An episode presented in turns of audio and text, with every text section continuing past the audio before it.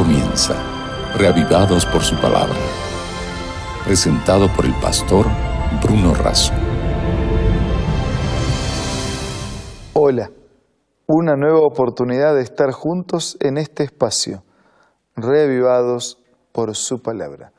Un lugar, un momento y un tiempo de reflexión basado en un capítulo de la Biblia, sistemáticamente día tras día, con el proyecto y objetivo de completar la lectura de toda la palabra de Dios. Hoy nos dedicamos al capítulo 24 del segundo libro de Crónicas. Antes vamos a orar. Señor, bendícenos al estudiar tu palabra. Condúcenos en la comprensión de la misma y ayúdanos para ser alimentados por tu verdad. Lo pedimos y agradecemos en el nombre de Jesús. Amén. Este capítulo 24 de Segunda de Crónicas nos muestra el reinado de Joás de Judá, tiempos buenos, tiempos malos, tiempos de justicia.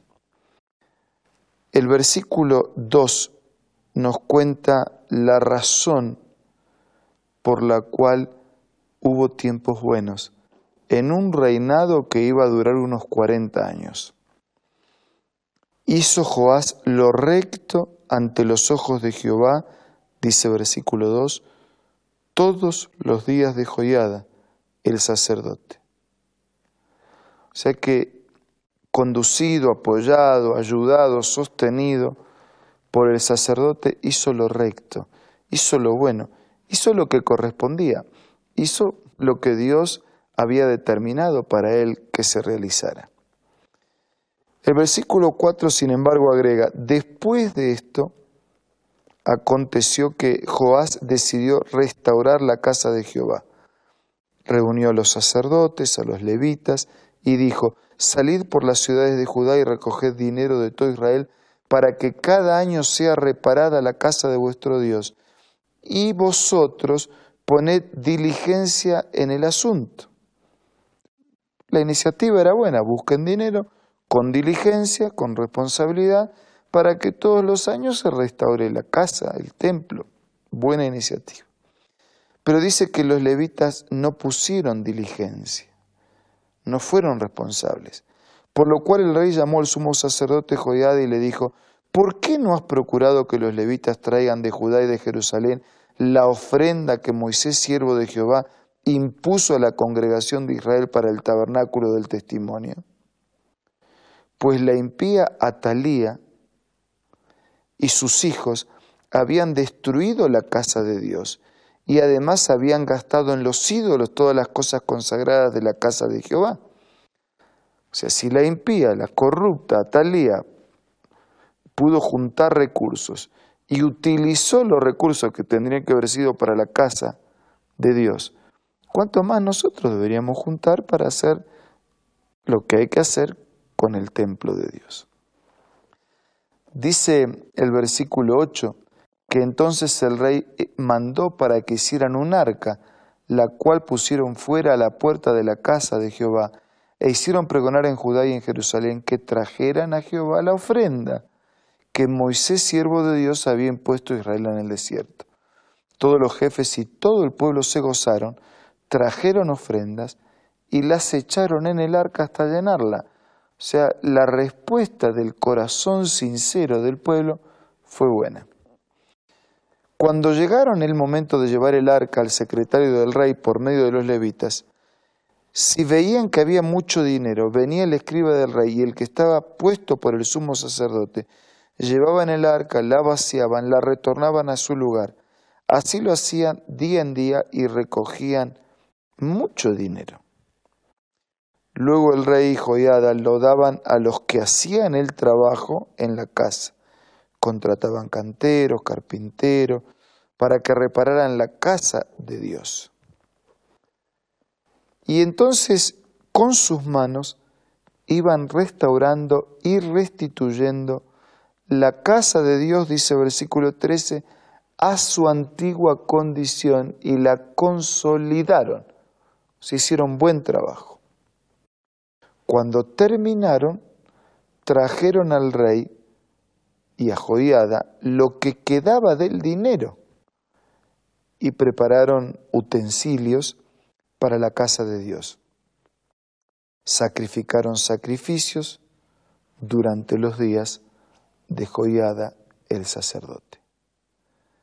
Pero, versículo 15, el sacerdote envejeció, murió lleno de días, tenía 130 años cuando murió, o sea, murió habiendo vivido satisfactoriamente. Lo sepultaron en la ciudad de David, por cuanto había hecho el bien en Israel con Dios y con su casa. Versículo 17. Muerto Joiada, vinieron los príncipes de Judá y ofrecieron obediencia al rey. El rey los oyó y ellos abandonaron la casa de Dios, sirvieron a los símbolos de acera, sirvieron a las imágenes esculpidas. Entonces la ira de Dios vino sobre Judá y Jerusalén por este pecado. Y les envió profetas para que los hicieran volver a Jehová, los cuales los amonestaron, pero ellos no escucharon. Otra vez el mismo problema. Miren, esto es un, es un ciclo. Dios bendice, hay gratitud y fidelidad por la bendición de Dios, hay prosperidad, llegamos a la cumbre de la prosperidad, aparece la soberbia, el mal uso de la autoridad, el olvido de Dios, en su lugar la adoración de falsos dioses, la consecuencia de la desobediencia y de la infidelidad, el abandono. ¿Sí? ¿Por qué? ¿Por qué esa experiencia? Bueno, no nos apuremos en condenarlos a ellos porque a veces nosotros hacemos lo mismo. Nos acordamos a Dios, de Dios cuando tenemos una necesidad, pedimos, Dios suple la necesidad, resolvemos, todo va bien, cuando todo va bien, nos olvidamos y en su lugar tenemos otros ídolos a quienes rendimos culto y de quien dependemos fueron enviados los profetas, no escucharon. Entonces el Espíritu de Dios vino sobre Zacarías, hijo del sacerdote Joiada, se puso en pie en un lugar y, y dijo, así dijo Dios, ¿por qué quebrantáis los mandamientos de Dios? No os vendrá bien por ello, porque por haber dejado a Dios, Él también os abandonará. Conspiraron contra el sacerdote por el mensaje, lo apedrearon y lo mataron. Mataron al mensajero. No les gustó el mensaje y mataron al mensajero. Así el rey no se acordó de la misericordia que Joiada, padre de Zacarías, había tenido con él, sino que mató a su hijo, quien dijo al morir, Dios y Dios demanda. La ingratitud de aquel, ¿no? Había sido bendecido por el sacerdocio del Padre, termina matando al Hijo por un mensaje de advertencia que él traía de parte de Dios. Finalmente, el capítulo concluye con un Dios que hace justicia, porque cuando abandonamos a Dios, entonces Dios nos abandona, es decir, nos quedamos sin Dios. Si yo rechazo a Dios, Él, Él no puede entrar de prepo en mi vida, a la fuerza.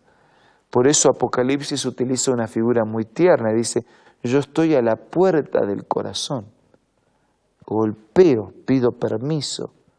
Si alguien me abre la puerta, yo entro. Y un pintor que quiso graficar este cuadro pintó una puerta sin picaporte, cuando él dijo, le falta picaporte a la puerta, dice, no, no, es que la puerta del corazón no tiene picaporte del lado de afuera, solo se abre de adentro. Si usted abandona a Dios, se queda sin Dios. Si usted rechaza a Dios, Dios no puede forzar. Ahora, vamos a abandonar a Dios, vamos a rechazar a Dios, vamos a luchar solos, vamos a vivir solos, nos vamos a arreglar solos, vamos a ser ingratos, si ya sabemos lo que Dios es en nuestra vida, si ya sabemos lo que ha hecho, lo que hizo, lo que hace, ¿por qué pretender arreglarnos solos si en verdad no podemos?